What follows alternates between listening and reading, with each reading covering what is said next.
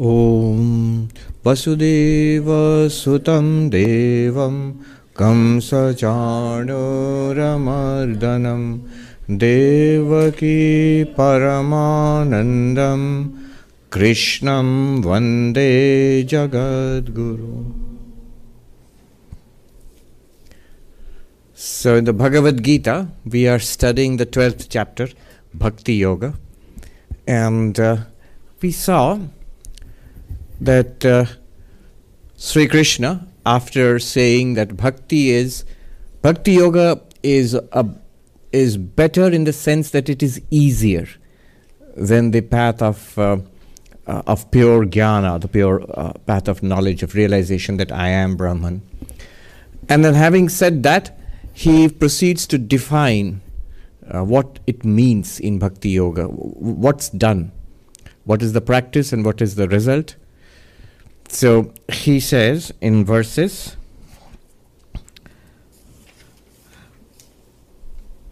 8, 9, 10, and 11, and 12. So these are these verses tell us the range of practices recommended by Sri Krishna in Bhakti Yoga. There are four four levels, let us say, four levels of practice.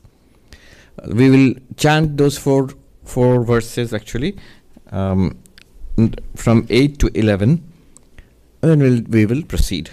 I'll c- make a few more comments about it. We we talked about it last time. Um, you can chant after me.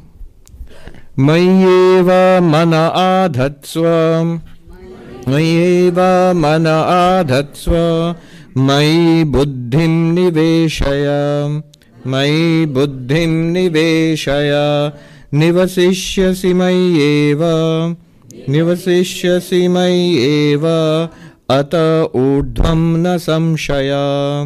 अत ऊर्ध्वं न संशय। अथ चित्तं समाधातुम् अथ चित्तं समाधातुं। न शक्नोषि मयि स्थिरं न शक्नोषि मयि स्थिरम्। अभ्यासयोगेन ततो अभ्यासयोगेन ततो मामिच्छाप्तुं धनञ्जय। मामिच्छाप्तुं धनञ्जय। अभ्यासेऽप्यसमर्थोऽसि अभ्यासेऽप्यसमर्थोऽसि मत्कर्मा परमो भव। मत्कर्मा परमो भव। मदर्थमपि कर्माणि। मदर्थमपि कर्माणि कुर्वन् सिद्धिम् अवाप्स्यसि। कुर्वन् सिद्धिम् अवाप्स्यसि। अथैतदप्यशक्तोऽसि। अथैतदप्यशक्तोऽसि। कर्तुं मद्योगमाश्रितः। कर्तुं मद्योगमाश्रितः। सर्वकर्मफलत्यागं सर्वकर्मफलत्यागं तत कुरु यतात्मवान् तत कुरु यतात्मवान् First, he says, the bhakti yogi, you become completely immersed, absorbed in God. Give your place your mind in me, place your um, uh, your intellect in me, and become absorbed. What does it mean? I mean, first of all, easier said than done. It's, it's the most difficult. But this is what it really means to be constantly centered in God and completely, constantly and completely centered in God. That's the highest practice and achievement, culmination in the spiritual life. Just a thing here, a subtle point, not nothing very difficult, but uh, it's good to think about it. When he says, place your mind on me, mayeva mana adhatsva, place your mind in me, fix your intellect in me, mai buddhim nivesha. But what is this mind? I'm asking in a very naive way. Uh, fix, uh, place your mind in me. I can place the clock on the table here. I put, I placed the clock on the table. Place the mind in God. What is this mind? What exactly are you supposed to place? What I mean is, the mind is immaterial, it is formless. What will you place? So, when we talk about the mind practically in our own experience, what it means are the things the mind thinks about, the thoughts in the mind. What are you thinking about? So, what am I thinking about? That I can make it about God. So that is that's what is meant by place your mind in me. What is placing the mind in me? Making the thoughts in the mind. So there's no other way of catching hold of the mind except the thoughts we have. And the thoughts we have are about something. Always the thoughts are about something. In philosophy of mind, this is called intentionality. It, it's not intention in the sense in the word we use in English. Uh, intent means the mind always points to something other than itself. It's about something. So uh, language also, it's usually about something the make it about God. That's what is meant by placing the mind in God. And the same thing about the intellect. The things which the intellect analyzes, inquires into, make it about God. But then we will say, yes, yes, all right, but we can't do it. Uh, we the mind flickers and it's very difficult to focus on something god it seems rather abstract to us then Sri Krishna says he steps it down, one step, concession. Then practice the uh, yoga of repetition. Systematic practice, Abhyasa Yoga. In the ninth verse, he says, Abhyasa Yoga. If you cannot be absorbed in God effortlessly all the time, then with effort, at particular times, in particular places, maybe this is my meditation time in the morning, this is my puja time in the morning, in the evening, this is the way I shall think about God. This is the mantra I have got. This is the way I visualize. Uh, and so make it a spiritual exercise. Abhyasa Yoga, the English translation would be a spiritual exercise. Abhyasa is repetition, but all repetition is not yoga. Abhyasa Yoga is a spiritual exercise, an exercise but which is spiritual in nature. Its goal is spiritual, its subject is spiritual. Now, even that is difficult. I have been doing it, Swami, but I tend to fall asleep and I find it boring and I'm not making any progress. Well, then Sri Krishna says, steps it down further. Mat karma paramo bhava. Uh, says, then do something. See, it's difficult because the mind is subtle. So the mind flickers so much. Arjuna had said to Krishna, when Krishna taught him meditation in the sixth chapter, Arjuna had objected. He had said, This meditation you have taught me, O Lord, it's next to useless. Why? Because practically I can't do it. I get what you're trying to say, focusing in the mind on God, but practically I can't do it. The mind flickers. He says, I might as well try to catch hold of the wind. So, because of that, it's not at all easy. Uh, even in regular practice, morning and evening, uh, it bec- at best it's mechanical. It's rarely do we get deep, uh, profound meditation. Uh, you will get it, but it, it's it's very advanced. When Krishna says, All right, use the other things which you had not used in meditation the body, the senses, the speech. Do something with the body, senses, and speech. You know, involve those also. If you cannot med- meditate, keep keep everything silent and keep the mind on God, just the mind on God, difficult. In that case, don't keep silent. Chant mantras, utter prayers, um, use your hands and feet to go around and do things, you know, in a temple, in, in a place of worship, in your own home, in your shrine, have a shrine, decorate it, light incense, do a little ritualistic worship. And then the commentators have given other examples of many kinds of spiritual practices that we do pujas, we do sankirtan, he says, singing the names of God, chanting, um, uh, you know, regular reading, uh, then um, uh, all of these things are different practices you can do with the body, the senses, the speech. Mat karma paramo. Paramo means it should not be just one of the things that you are doing. That should become like the, the center of your life. That should become the center of your life.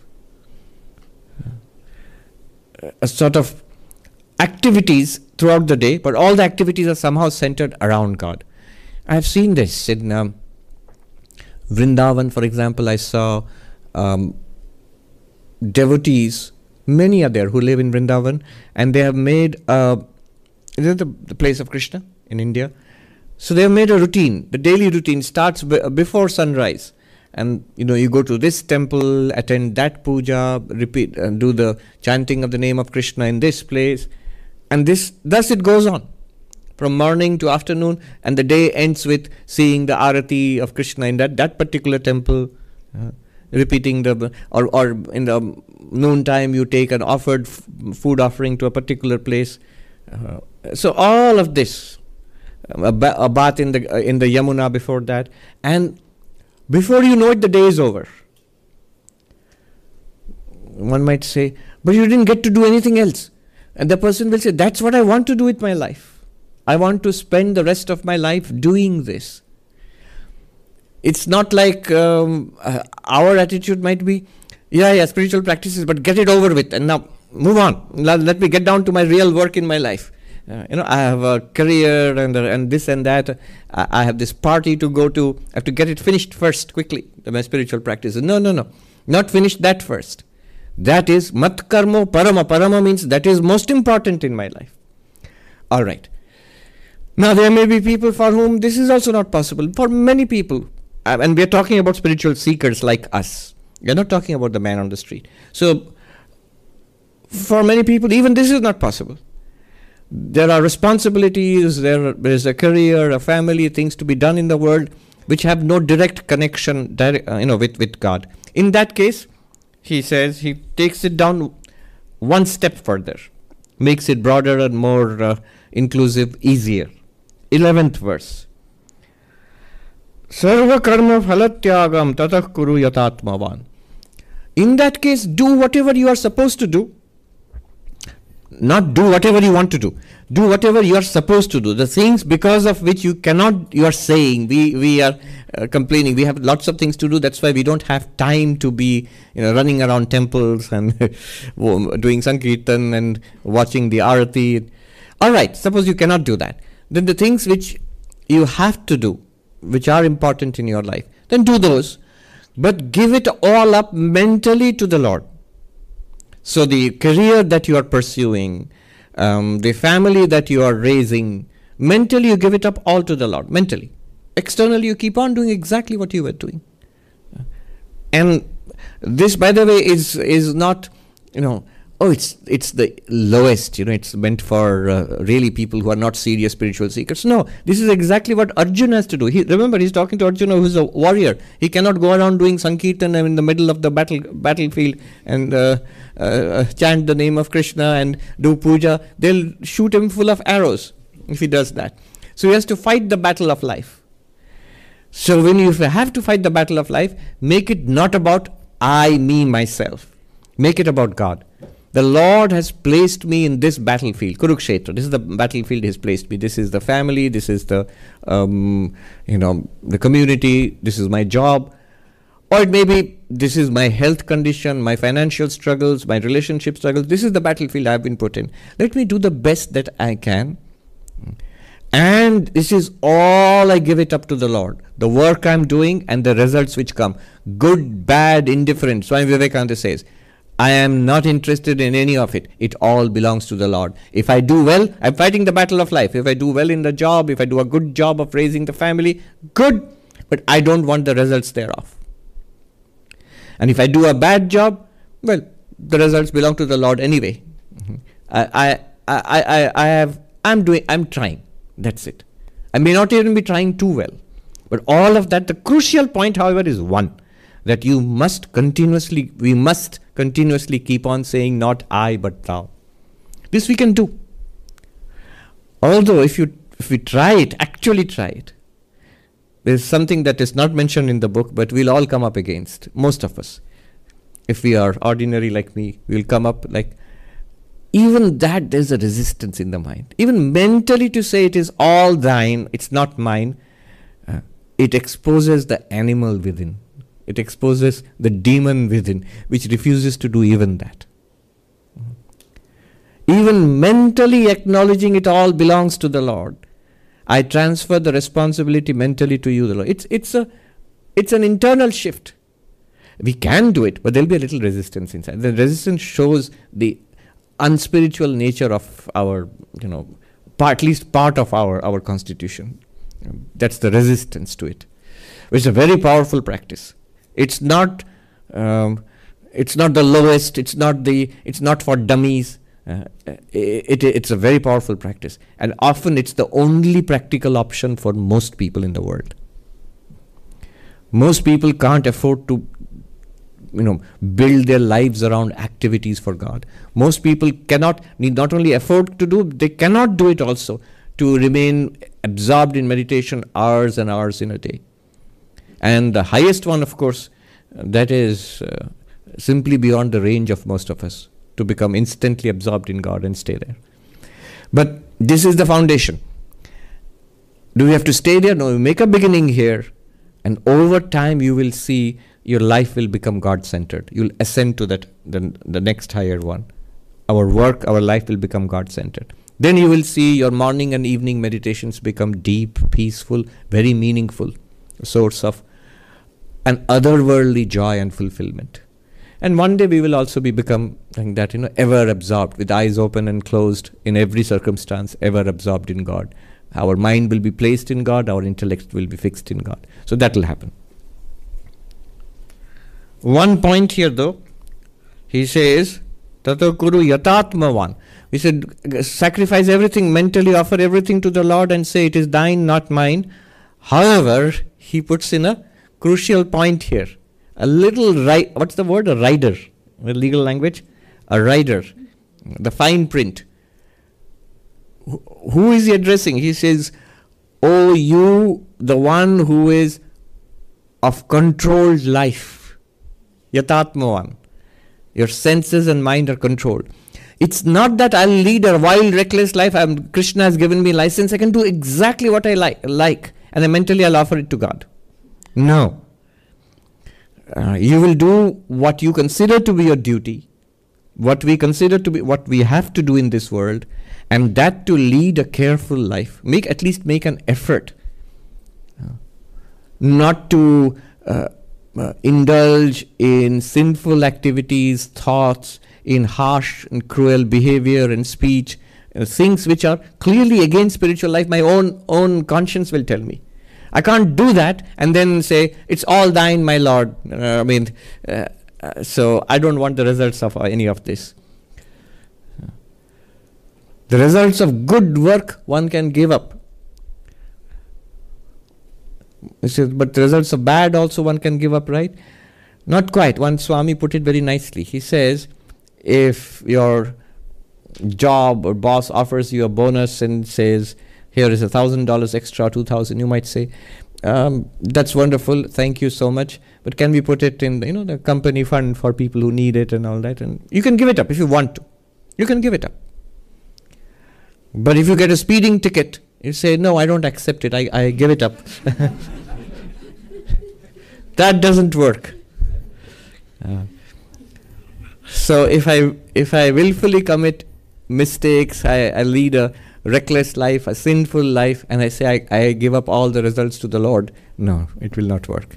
One has to be careful, n- uh, controlled, careful in the life we lead. However, there is uh, an addendum a footnote which one might add. Krishna, and it comes from Krishna. Even if our life is not all that wholesome, all that spiritual, uh, even if it is messy, as most people's lives, to some extent it is. Uh, is it hopeless then? Can I not give it up all to the Lord and internally surrender to the Lord? It's, is it not done? No, we can and we should. Krishna himself says that the worst of sinners, the most reckless of lives a person is leading, if that person resolves to become spiritual, from now on, my goal is God realization, I shall progress in spiritual life. Just resolves. He should be known as a Mahatma, a sage. Why? Sambyak vyavasito hisa. Because he has resolved rightly. He has resolved rightly, this person.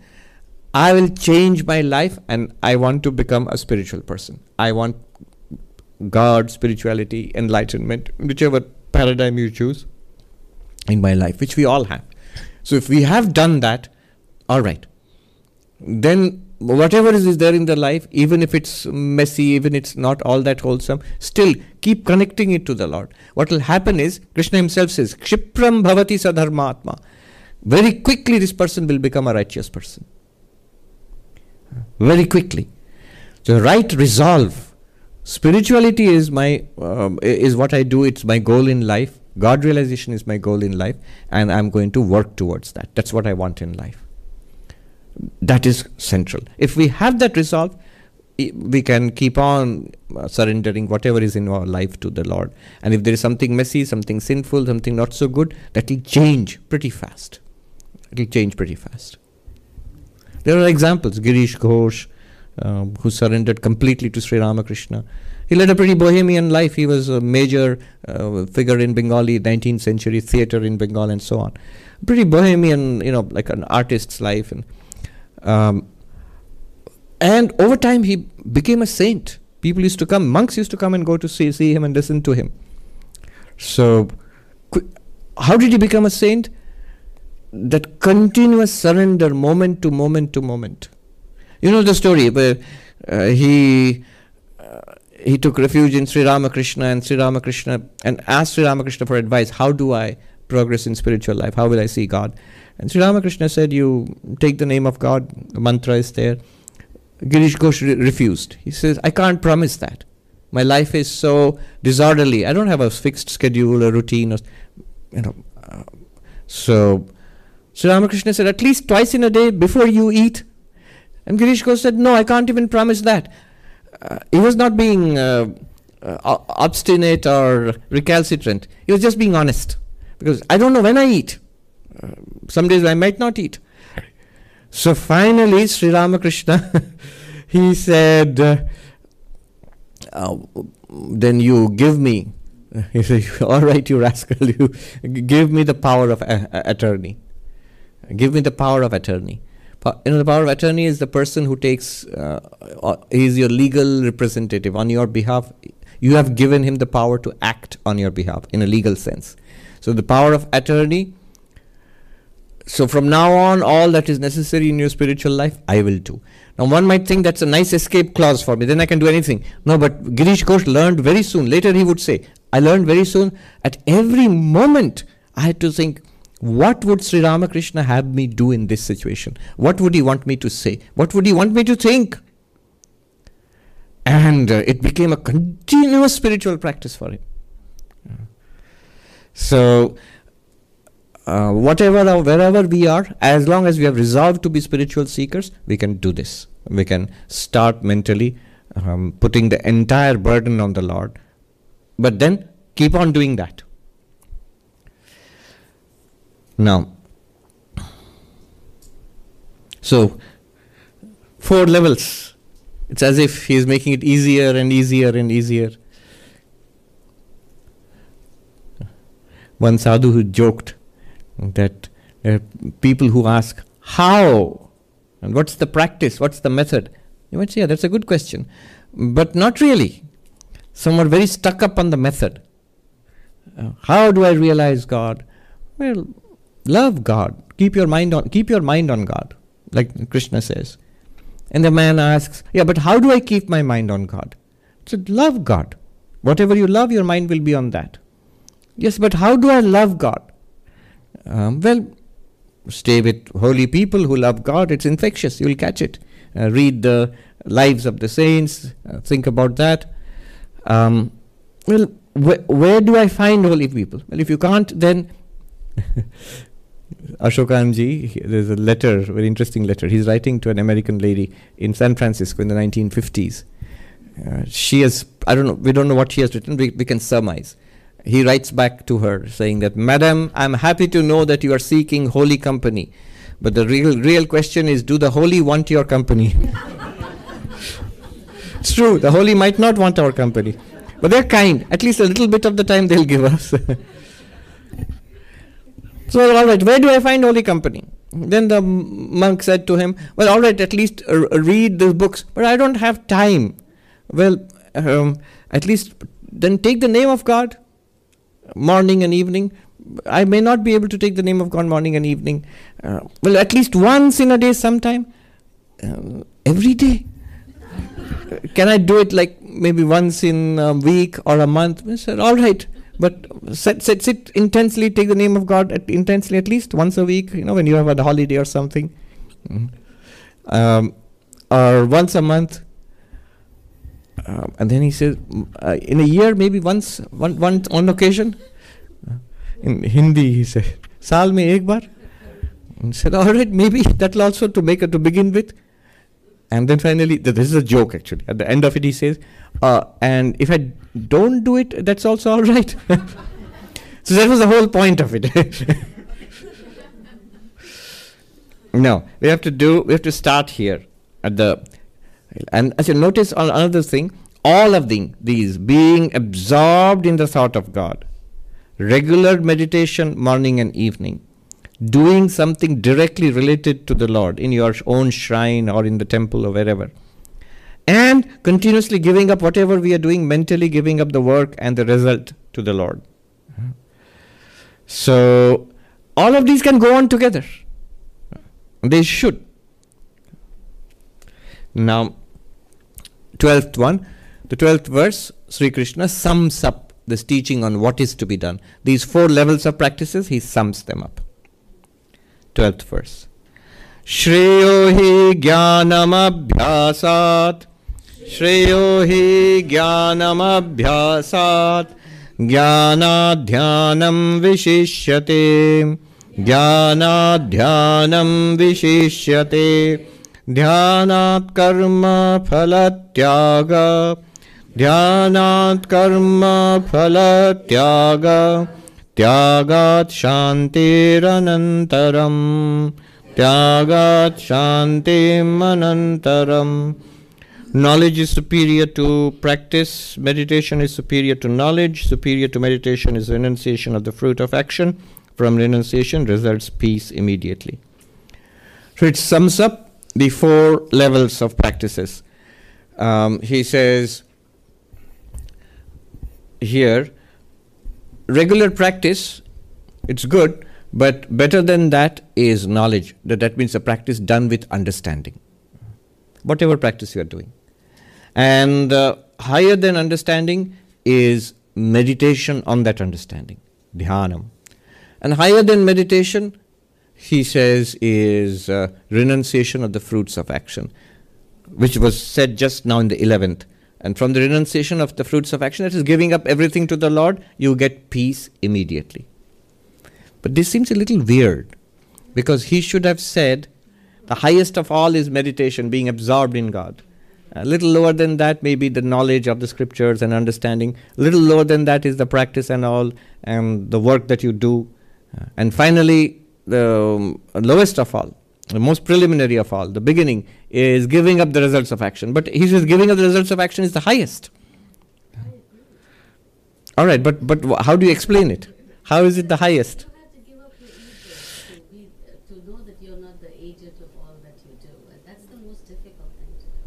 And giving up the ego uh, instead of saying that see when when in the 11th verse he said it he said it is a pretty easy way of say, doing it you know instead of saying ego I have the ego, but I'm using the ego to say that it's not mine, it's all yours. It's something that you can, but if you give up the ego itself, that's very difficult. I'll, I'll tell you what's going on here. I'll tell you means on the based on the commentators. The commentators say that yes, actually this is the most preliminary, the basic one, where, where we all begin. That is giving up everything to the Lord mentally. This is one what one can do. You might say it's not sincere. It doesn't matter if it's sincere. Start. Start. Don't be like that person. How? the real answer to how is start. Make a beginning. You will see how when you start doing it. So, um, make a beginning by mentally giving up, acknowledging that the, it is the Lord, it is thine. These people are yours. This job is yours. The, the what I get from the job, the the the monetary gains, the praise that I get from it, the scoldings that I get from it, whatever is going on, it's all thine, and empty yourself out mentally to the Lord. It's all thine. Even this body, this the powers of the senses, of the mind, all these, these are all provided by you. They are you, they are yours. You start there, and then slowly one can develop further, and then Um, all the others will come in their own good time as we become more and more competent in spiritual life, as we advance in spiritual life. Therefore, this continuous surrender of the results of action is the foundation for all of these. This is where we can begin. Everybody can begin here. Mentally surrendering what we have right now, what we are experiencing right now in our lives, mentally surrendering, acknowledging, connecting it to the Lord at least. That everybody can do, and we can all begin there. The others might be more difficult. So, in that sense, it's the highest. Um, the word used by the, all the commentators actually is stuti, praise. This might be the preliminary one, but don't treat it with uh, with disdain. Oh, this is a, this is for dummies. I want the higher practices. You know, the more sophisticated practices, a shortcut. No, don't treat it with disdain. This is very powerful, and this will take you to the highest. So you start here, and then meditation and knowledge and all of those things will come. Don't forget your question. Hold on to that.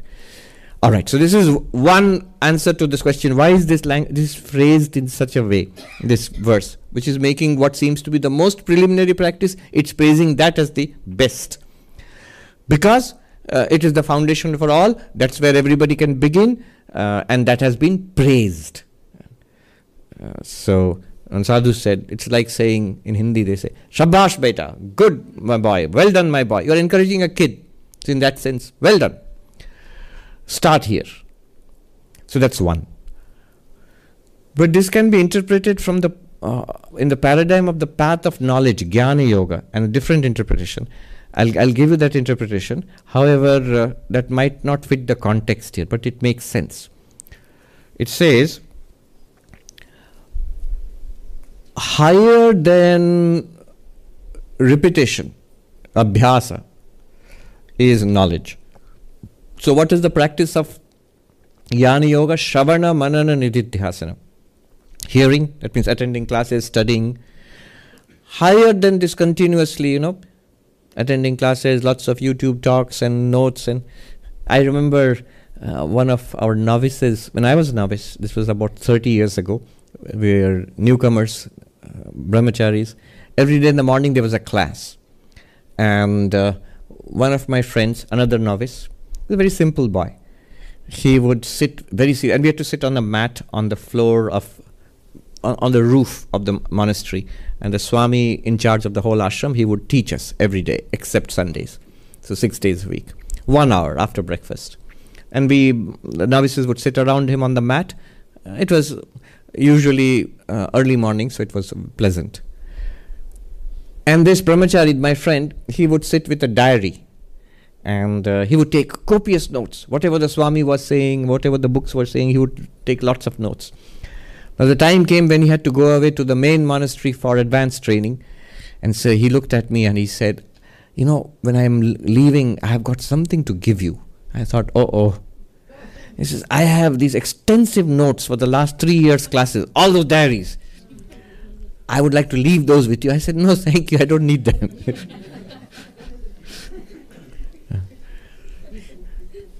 So, just listening higher than that is Shravana Manana. When you have listened, studied, and thought over it and got it. When you say, I get it. Many people say, I get it. That's good. That's superior to just blindly, you know, listening and studying.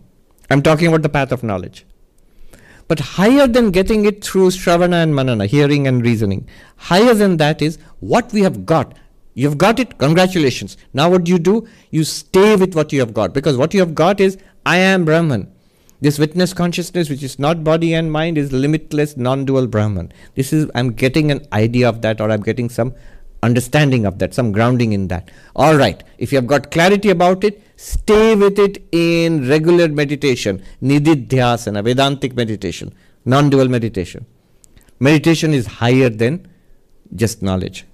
Knowledge means what I've got, what I've understood. Meditation is stay with it. And higher than that, he says, that meditation, here's a very subtle point. When you are doing that uh, non dual meditation, let go of the expected result of that meditation. This will make sense to those who have done that, you know, at a kind of advanced meditation, a very subtle level of the mind, where even the expectation waiting for that enlightenment to arise will be a disturbance. That's also an activity of the mind.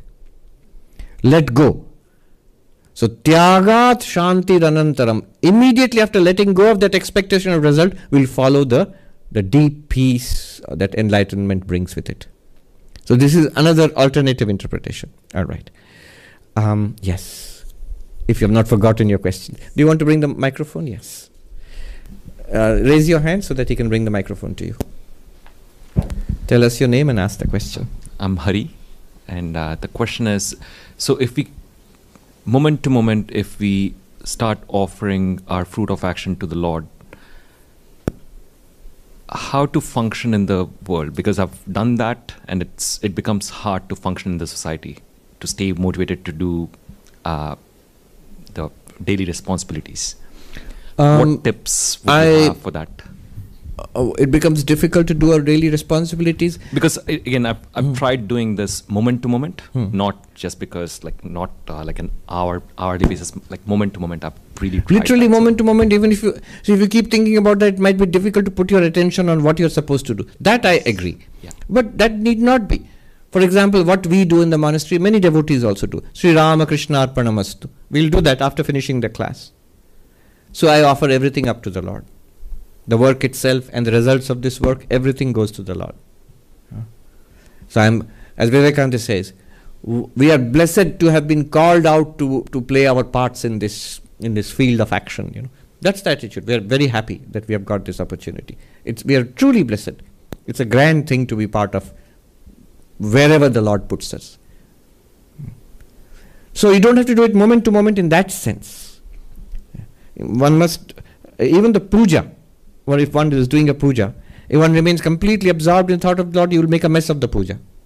That's interesting. Sri Ramakrishna in Dakshineshwar, he was worshipping the, the Divine Mother, sometimes he would put the flower meant to put at, at uh, you know at the feet of Kali on, on his own head. Uh, sometimes he, would feed, he would offer the uh, sacred food to at the you know to at the image of Kali. Sometimes he would offer it to himself. Some, once he offered it to the cat. Now, yeah, I, once saw a book um, on cats, which started with that uh, uh, with that uh, anecdote, and then there was nothing about Ramakrishna anymore after that. It was about cats. So the rest of the book was.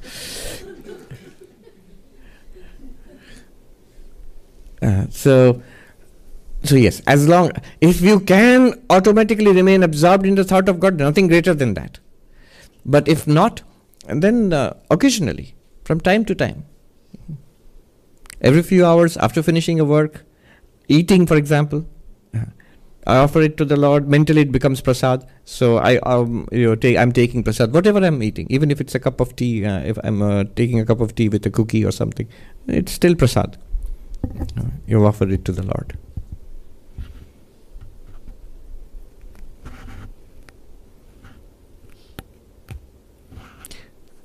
Here's a subtle point.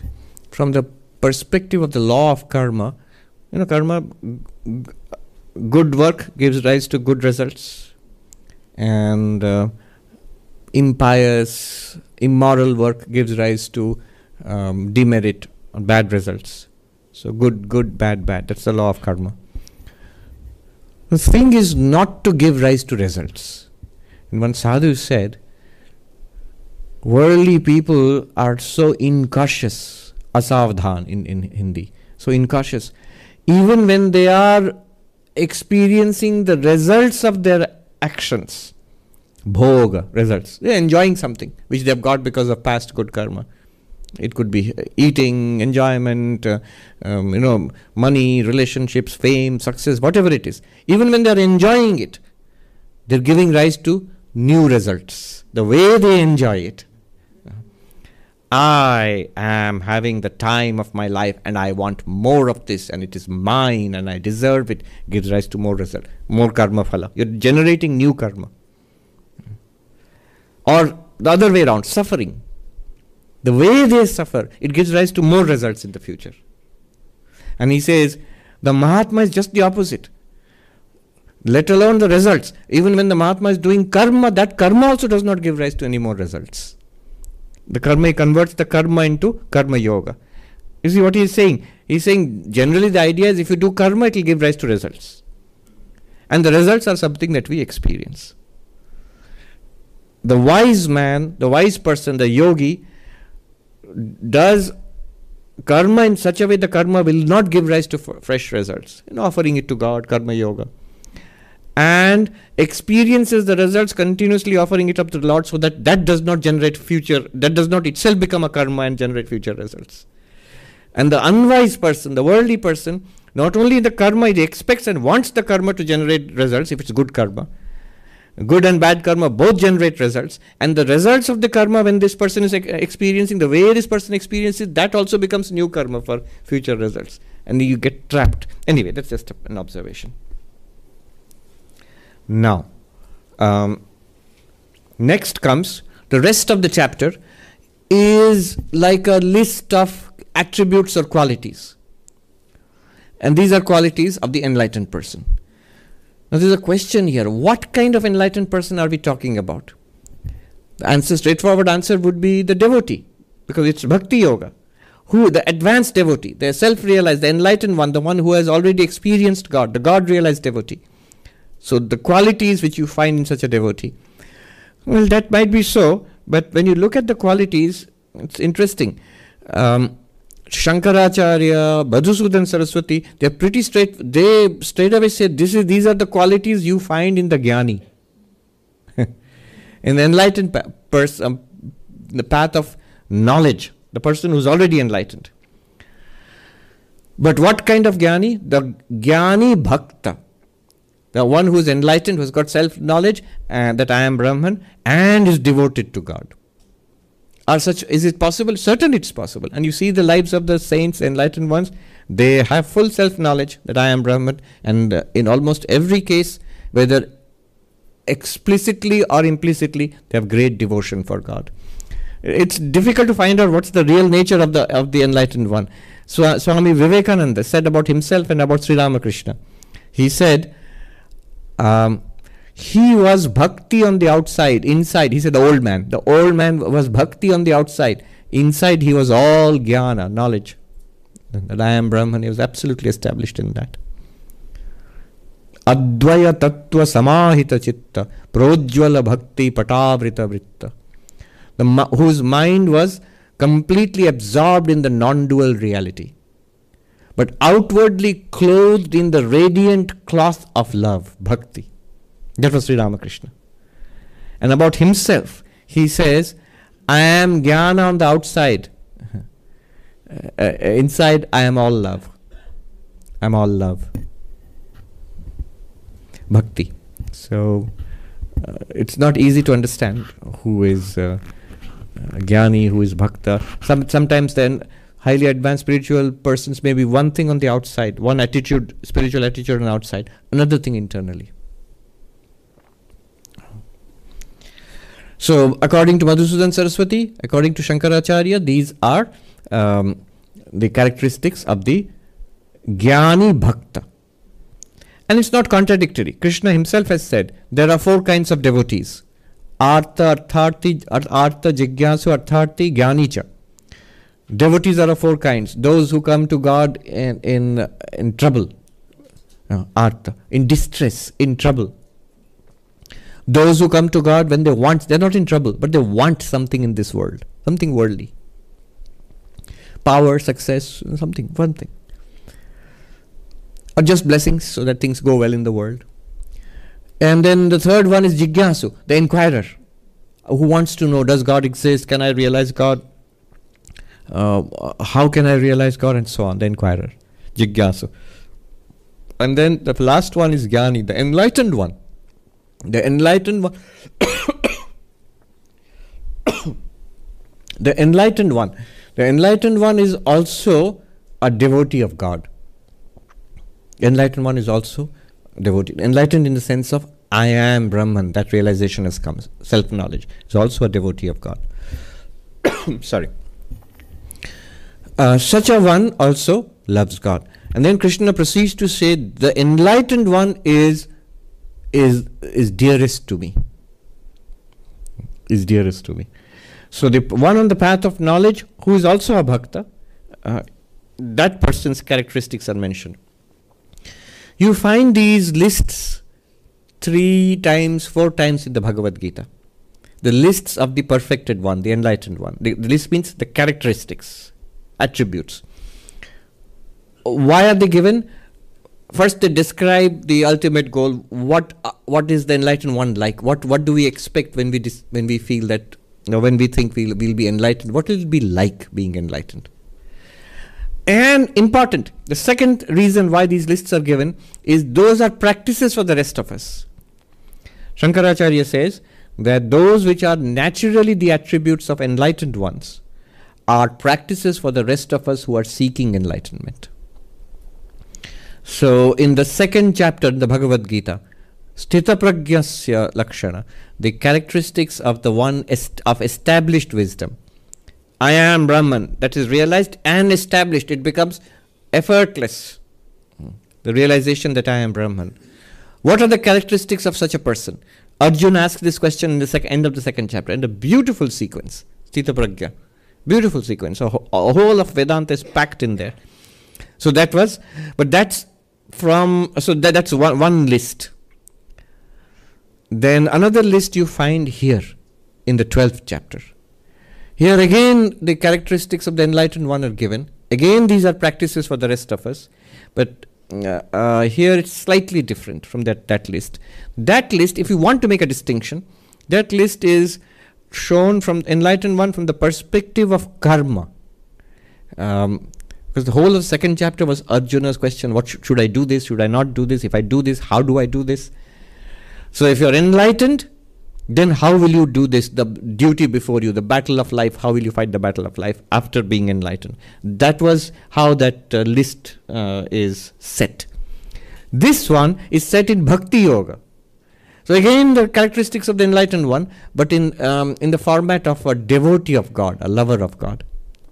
Again, we will come across another such list in the next chapter, 13th chapter, where a list of uh, qualities. But those are the qualities for the jigyasu, the inquirer on the path of knowledge. Those who are seeking enlightenment, self realization. I am Brahman, that kind of realization we are seeking. Then, what are the practices for us? Uh, but those are advanced practices of, on, the path of knowledge. We will come across that in 13th chapter.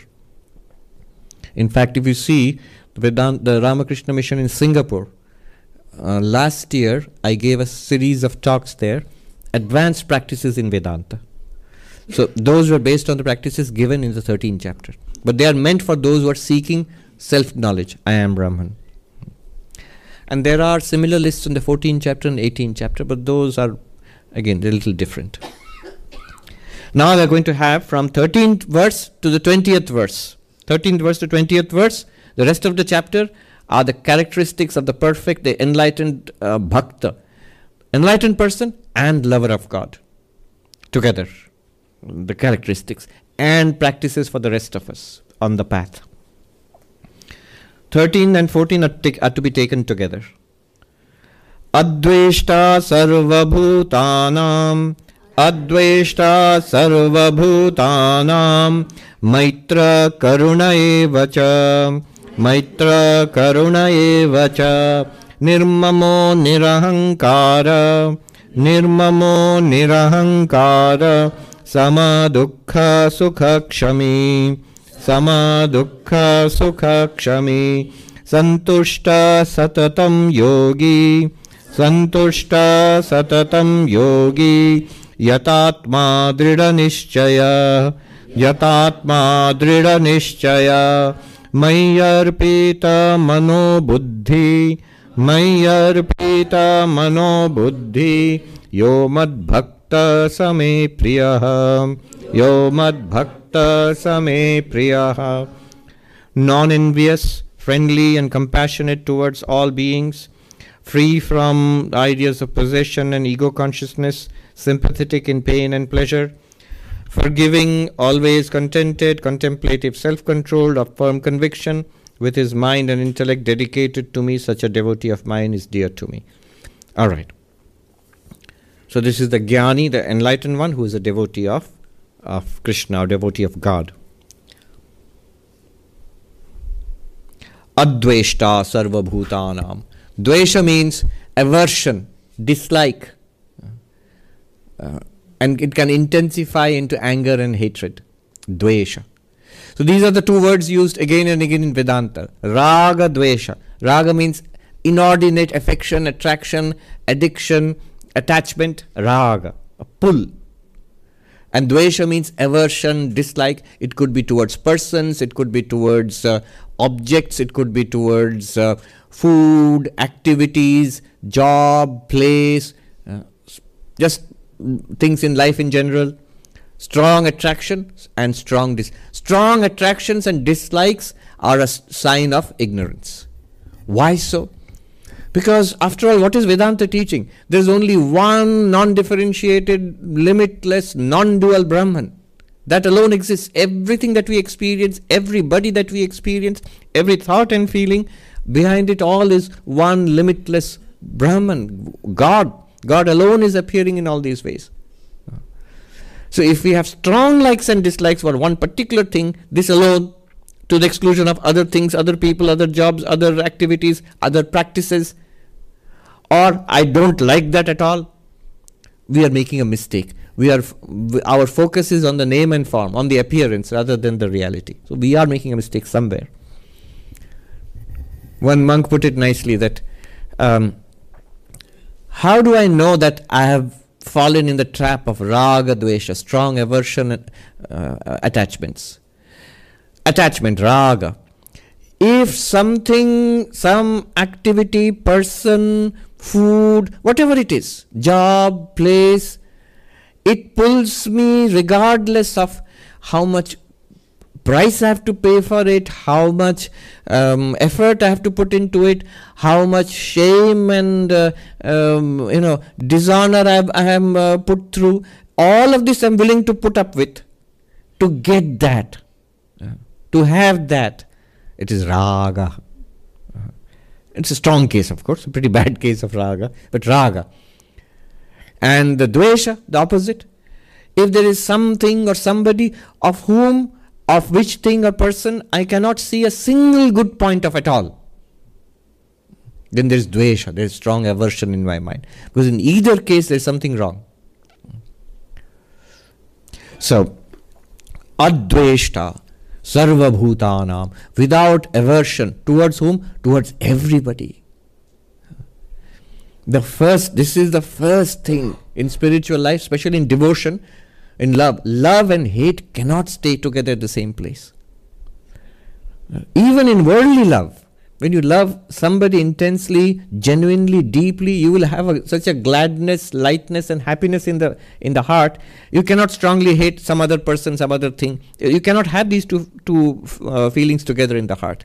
So this hate, aversion, uh, this has to. We have to let go of this. You have to begin here. This is the beginning. That I I cannot um, stop hating, disliking uh, that person or something, uh, that, that ideology, that religion, uh, that uh, race, that um, whatever it is, whatever in my life, especially people, especially sentient beings, aversion, one must give up. Adveshta sarva bhutanam whatever it does to the object of that aversion, the person I dislike, whatever it does to that person, that's later.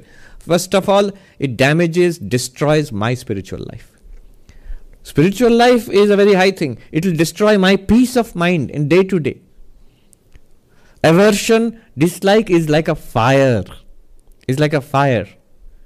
If I light the fire, first I have to light the fire of dislike in my own heart, and the fire burns the place where it is lit first.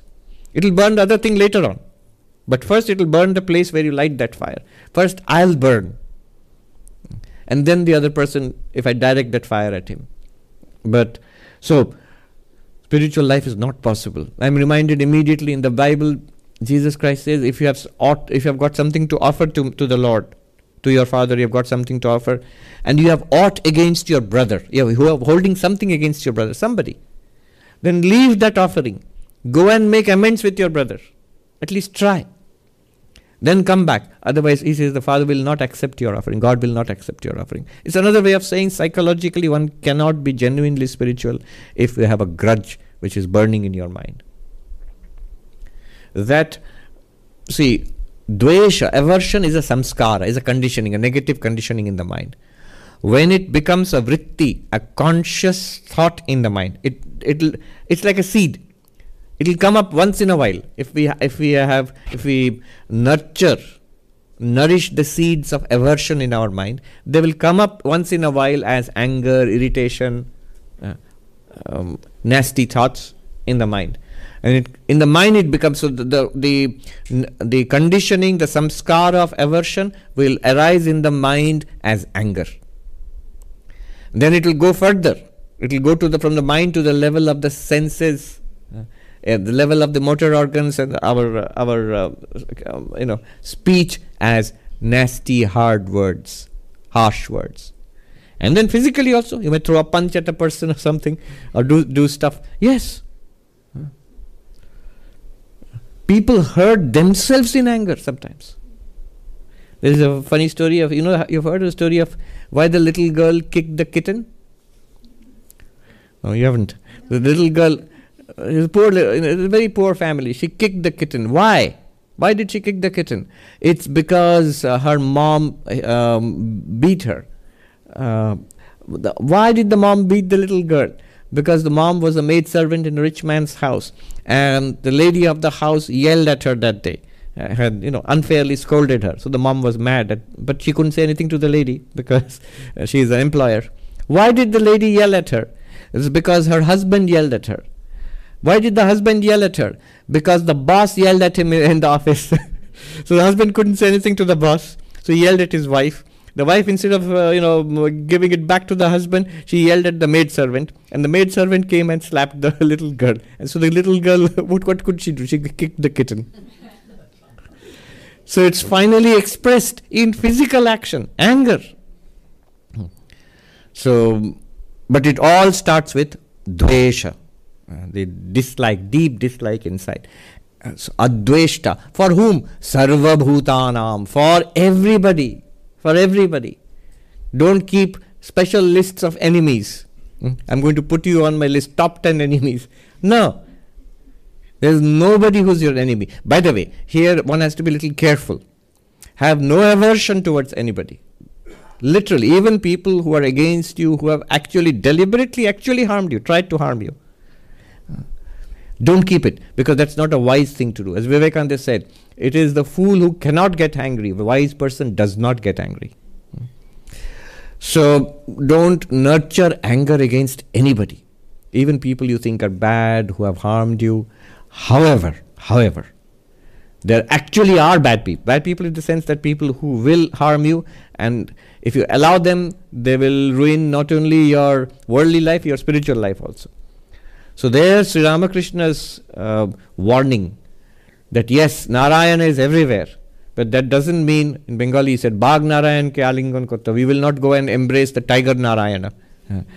the tiger Narayana, if you embrace Narayana God, the tiger God, if you go and embrace the tiger God in out of love, that tiger God will embrace you. I saw a video on YouTube. Um, that there's you won't believe it. There, there are videos on YouTube of uh, of tigers eating people up. They're blurred. Two examples, both in a zoo in China. Two zoos, different zoos, and, uh, and notice the source of being eat, uh, literally being eaten up by a tiger. Uh, one was um, this lady who was uh, fighting against her husband. So it's a it's a park this is famous on YouTube. The video is there. It's like a national park, and uh, you can drive through it. So there are tigers and lions around, but you just don't roll down your windows. That's all. So you drive. The you can see the camera shows the car coming and it's stopping. Um, and this lady, she clearly gets down in a huff. she's getting down from the car so that she can walk around and sit in the front seat or something. Doesn't want to sit, um, or she's going to go and sit in the back seat. And her mom was there, and her husband was there. She was fighting with the husband, I think. So she wanted to sit in the back seat or something. She got down in. You can see she's walking in half. See, it's interesting. Dvesha, anger, it's revealed in your body language also. When you storm out of something, she gets out, and before she can enter the car from the other side, a, a huge tiger in a split second, comes, uh, jumps out, grabs hold of her, and drags her away into the bush. And the husband is there, but he is hesitant. He doesn't know what to do, whether he should go and rescue her or not. The one who does not hesitate for one second also is the old mother. She jumps out of the car and rushes into the bush, straight in. And within, uh, within a minute, it's very efficient. The rangers came, that's where the video cuts out. Nothing more is there. Uh, the lady, I think she survived. Um, the rangers rescued her. The old mother died. The, the tiger killed her. Um, so that was one incident. Anger. Anger, fighting led to that. The other one was again another zoo in China where this family, this gentleman and his friend, he wanted to save on uh, the entrance uh, entrance fee his wife and kid went in with the and paid the entrance fee. This gentleman, uh, he thought, why pay so much? And it was an expensive Jew, um, a zoo. So he uh, went to the wall and he climbed it. And he saw there was another wall after that. So he thought, all right, let's climb this. I'm, uh, let's see this through. He didn't know the, on the other side it, it, there were tigers. So he climbed it and uh, jumped in, and the tigers ate him up. The tigers couldn't believe their, their luck. yes. But I was thinking, in why did it happen in both cases? One out of anger, another out of greed. Uh, anyway. Okay, uh, don't go to that. That's the no, but follow the rules when you go to the zoo. Adveshta sarva bhutanam. And then maitra karuna evacha. And for those who are happy, enjoy the happiness of those who are happy. You see, this is the nasty side to our, our uh, nature is when we see somebody successful, happy, making it well in life, we don't like it all that much. ah, all right, either we cut it down, their success, or at most we wish I, I wish it could be me but that person is happy right now is doing well has got the award and won a million dollars or whatever uh, is uh, um, doing well in life in in uh, in profession whatever it is. Be happy for that person just as it is without bringing myself into it or wishing that he wouldn't be so successful. Uh, and a distant person is still it's it's okay if uh, we say Elon Musk got another billion dollars we say wow that's great. But if your neighbor or your cousin gets a, a, raise in the in the job, uh, we tend to burn up with jealousy. So no, other way around. Maitra, friendliness, happiness uh, in the joy of others. Karuna, this enlightened one who's a devotee, lover of God. Those who are in suffering, those who are not as well off as we are, whether it's in money or knowledge or whatever it is, and those who are actually suffering. A heart should melt, our hard heart should melt. Sri Krishna says elsewhere, we have already seen this. Um, आत्मौपम्येन सर्वत्र समं पश्यति यो अर्जुन सुख सुखम वा यदि वा दुःखम स योगी परमो मथ Krishna says to Arjuna who sees other beings as themselves in pain or in joy. As I am in, if I am in pain, in, in failure, in physical pain, in illness, I suffer. So this person is also suffering. I feel that pain as mine. And when I am enjoying, I am happy, this person is also enjoying. So I feel happy about it. I feel the pain of others as my own pain. I feel the happiness of others as my own own happiness. He says that yogi is the best yogi not the one who can sit still with eyes closed for a very long time. That's good. But uh, this yogi is the best yogi. Vivekananda, when that young boy came to him in India, he said, the young boy said to him, Swami, I close all the doors and windows of my room and sit and meditate for long hours, but I have no peace of mind. And Vivekananda said, Open the doors and windows of your room. Go out there. There is the sick man, nurse him. There is the, the there are those illiterate. There are those who are hungry. They teach the illiterate. Uh, give food to the uh, hungry. You will find peace of mind. The peace of mind which you are seeking, you will find peace of mind. Karuna evacha, compassion for those who are suffering. Then nirmamo nirahankara, sama dukkha sukha kshami. I'll quickly go through this, but these are all very deep things. Um, in fact, we have really gone over time. There's a lot to be said about these things. So I'll keep it for next time. But you have to remember that we did not complete 13 and 14. So we have to start in the middle of 13 and 14 again. Nirmamo nirahankara. Om Shanti Shanti Shanti Hari Om Tat Sat Shri Ram Krishna Arpanamastu. Um, the basket? Yes. If anybody has any questions or observations, you can use this time to raise your hand and ask. Yes, the gentleman back there. You. Yes. You can ask the question. Uh, so, uh, yeah, sorry, I have two questions. What's your name? Prasoon. Rasul. Uh, my first question is Did uh, Sri Ram or Sri Krishna have hate or a grudge for Ravan or Kans? Yes. So, do they have a grudge? No, actually, they don't.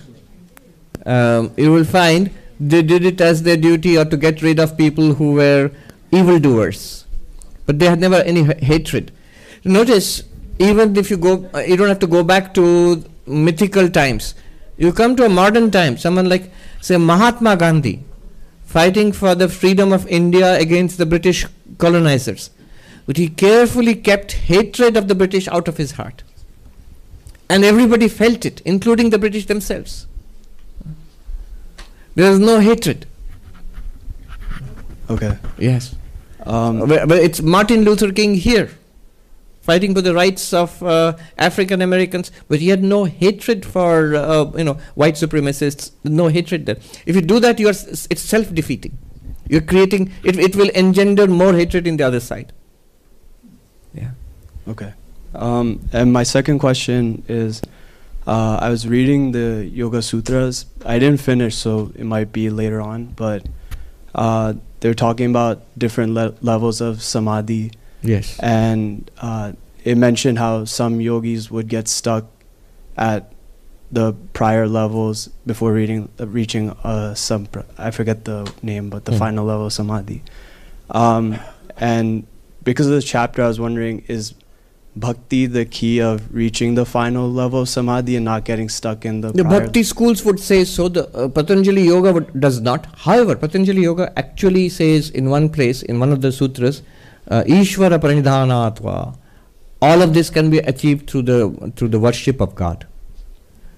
It's something that does not figure in the general scheme in Patanjali Yoga, which is a kind of just relying on meditation. But here, uh, the sutra says if you worship God, by love of God, all these things can be achieved. So it, there is an option there. Okay, thank you. Uh, and there was one more person. Yes, you can just ask. Are you truly offering to God? Uh, I? Are you truly offer anything to God? First start, it might seem like lip service, but the more we think about it, the more we understand what God is, what we are, we begin to see it is true. It actually, all of it does belong to God.